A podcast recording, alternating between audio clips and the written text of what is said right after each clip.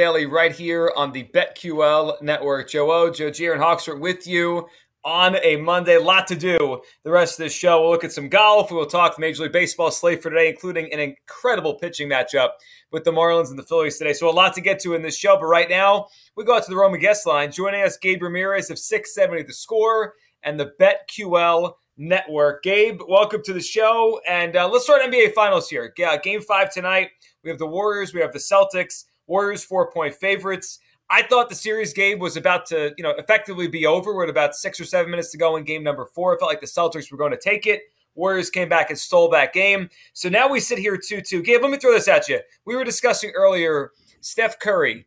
Is there a chance he wins the MVP even if the Warriors don't win the series? He's averaged 12 more points than anyone on the Celtics. What do you think about that? The idea of um, a great player like Curry winning the MVP on a losing team?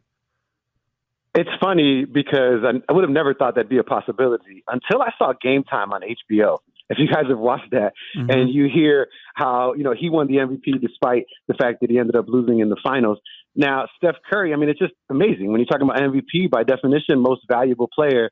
And just with the basic eye test, you can watch any of the four finals games and see that he is, in fact, the best player on the floor. Um, I, I think it's interesting when you're looking at some of the gambling props for Steph Curry. Six three pointers is only playing only paying plus one fifteen. That's insane for a guy to make six three pointers, and he's only going to get play, paid plus one fifteen. But I think I think it could be a possibility, whether win or lose. Even though I do think the Warriors are going to win, guys. I do think the Warriors are still going to pull off the series, uh, but it is a very big possibility that Steph Curry could be the MVP, regardless of the outcome. Gabe, so are you telling us that you think Golden State's going to win back to back games in this series? Because uh, for them to uh, end up victorious here, that's uh, likely going to have to happen. I mean, I, I think it's a possibility. I think that once the pressure reaches the Boston Celtics, if the Golden State Warriors can pull off a victory today, I mean, they are favored. I don't know it's because of the public putting a bunch of money in them and believing in them as they have the first four games of the series. But I genuinely feel in my heart of hearts what we've yet to see is a game where the Golden State Warriors are just the offensive juggernaut that we've seen over the last decade, right? And I think that that could be coming today. Um, and if not today, then tomorrow. I mean, I just, it's where my heart is. It's where I feel like America sees Golden State. I mean, maybe it's just because of the pedigree that they have, but I mean, they don't necessarily have to win two in a row. They could go game five and seven if it goes that far. But I think it's a possibility. Ultimately, that I do think the Warriors are going to win the series. We heard Kerr say that um, Looney is one of the smartest guys on the team. He wished he played him more in game three. We saw him play more in game four. Do you expect that to continue? And if you do, would you be looking at Looney over rebounds or points? What would you do there, player prop wise? Yeah, I think it's interesting when you're looking at this team, you hear about the Golden State Warriors, and the number one word that comes up is defense, right? And I think that having a rim protector, you can say what you want about Draymond Green. That's a whole other conversation for me.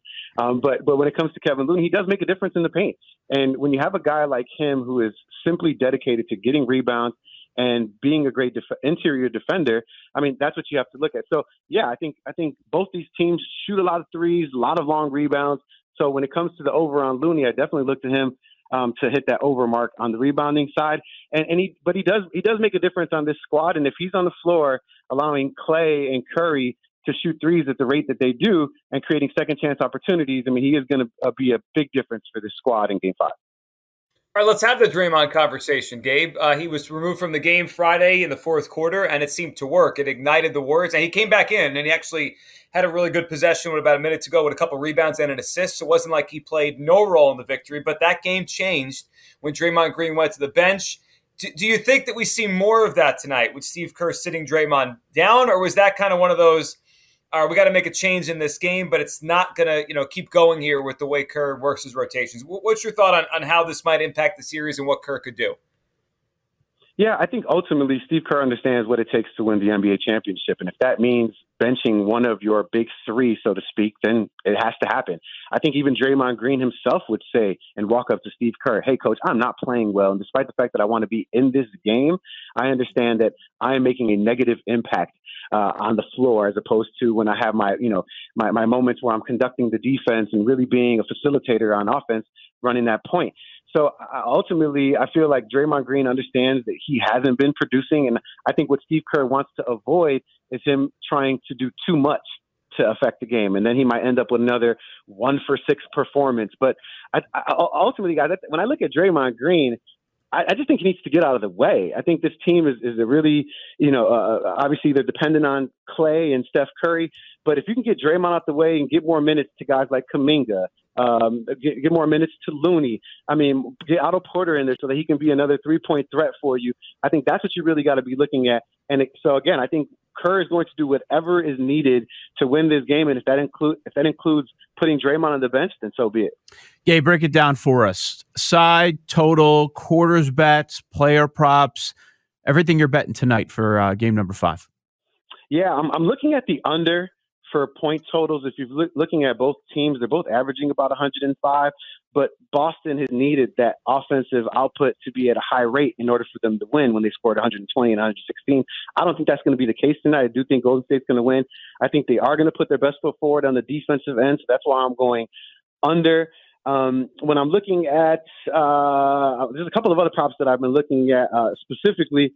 Uh, Jayson Tatum back to back threes in order for him to hit that in two straight possessions, plus 1100. Joe, you know how much I love my high uh, value odds right there. So that's that's one that I'm looking at. Jaylen mm-hmm. Brown, um, in the, four out of his last six games, has had five assists.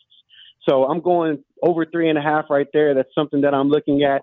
Um, Al Horford, he's hit one three and nine out of his last ten games.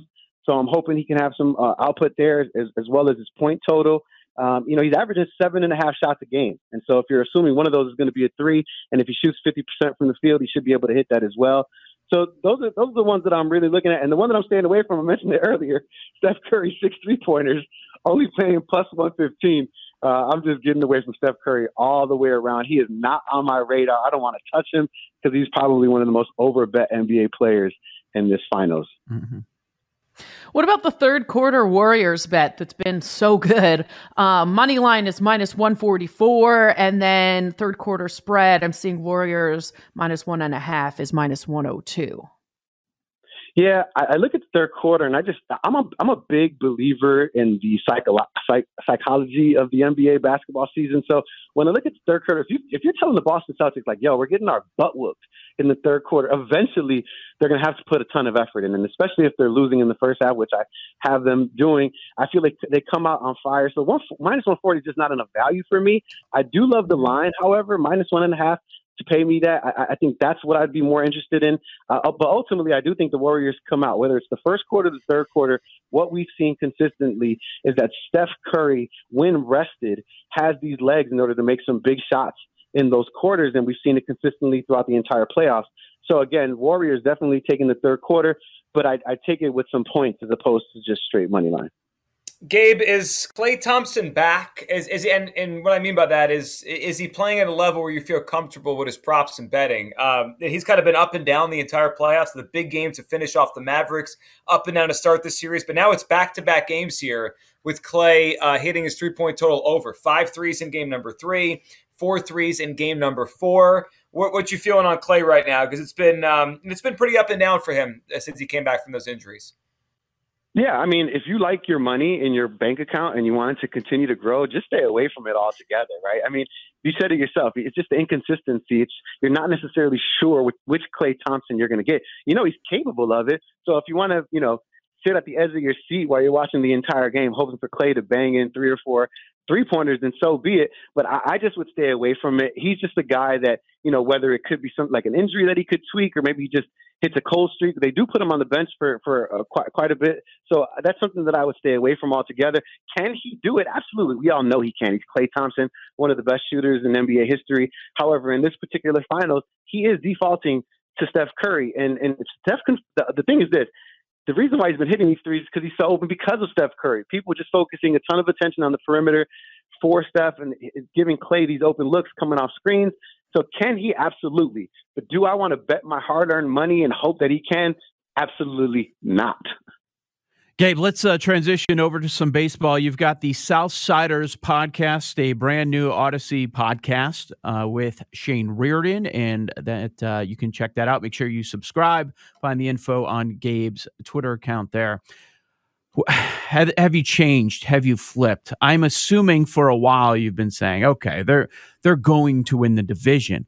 Well, some sports books have flipped. Now the majority of books have the Twins as the favorite in the division, and I'm seeing the World Series odds larger than we have all season long. White Sox now 25 to 1. Are you still holding out hope that once healthy, they can be just fine as they sit in third place?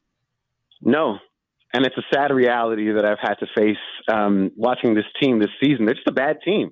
I think when you're looking at the Minnesota Twins, they're favored as they should be. They have some guys that are gamers, guys that want to play, want to win, and are producing at a high level in the months of April, May, and so far in June.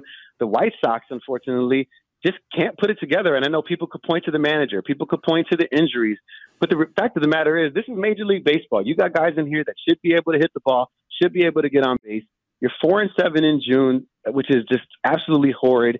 And when you're looking at some of the statistics, guys, it really is just damning. And I think that's why you look at this team and say they're not going to end up winning the division in 2022.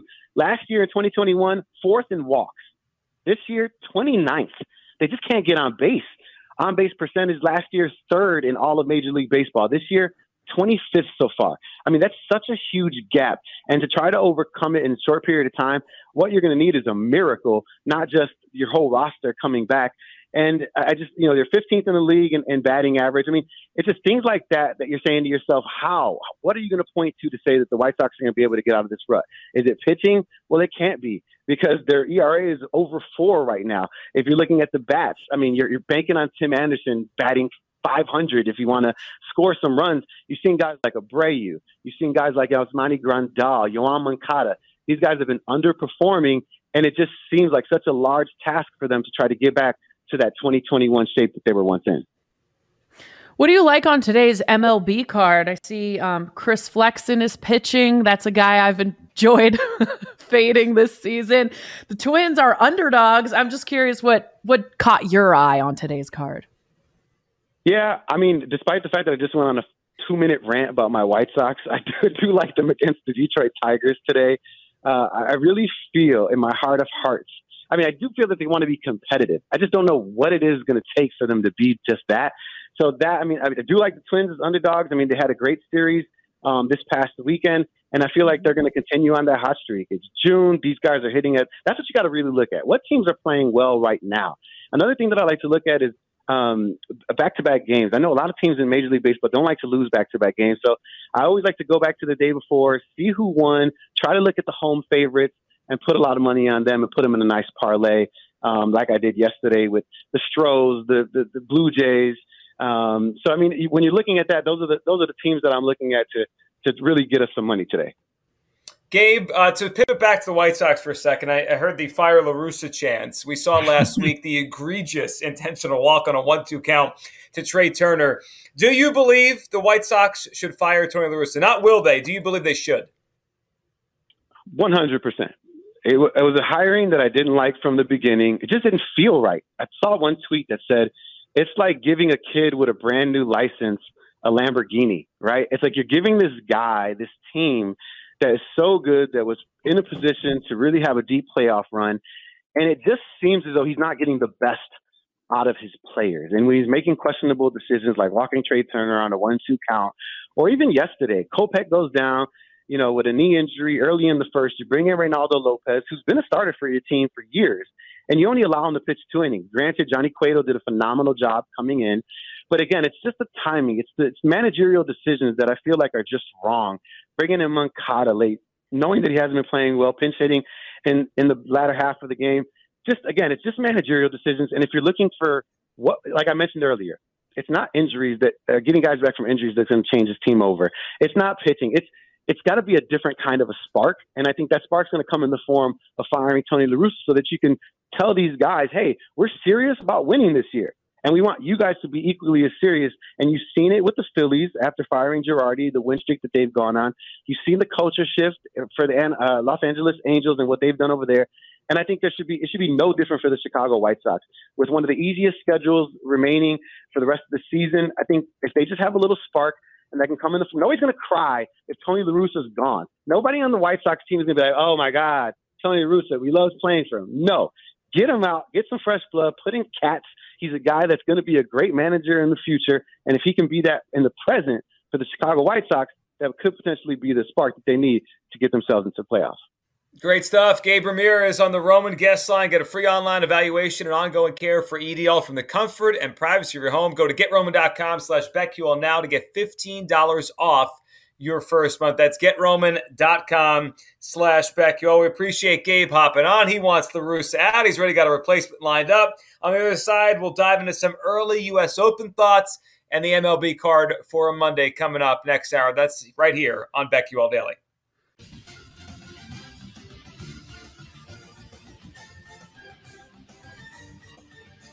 These Joes are helping you bet like a pro. It's Joe Ostrowski, Joe Giglio, and Aaron Hawksworth on BetQL Daily from BetQL.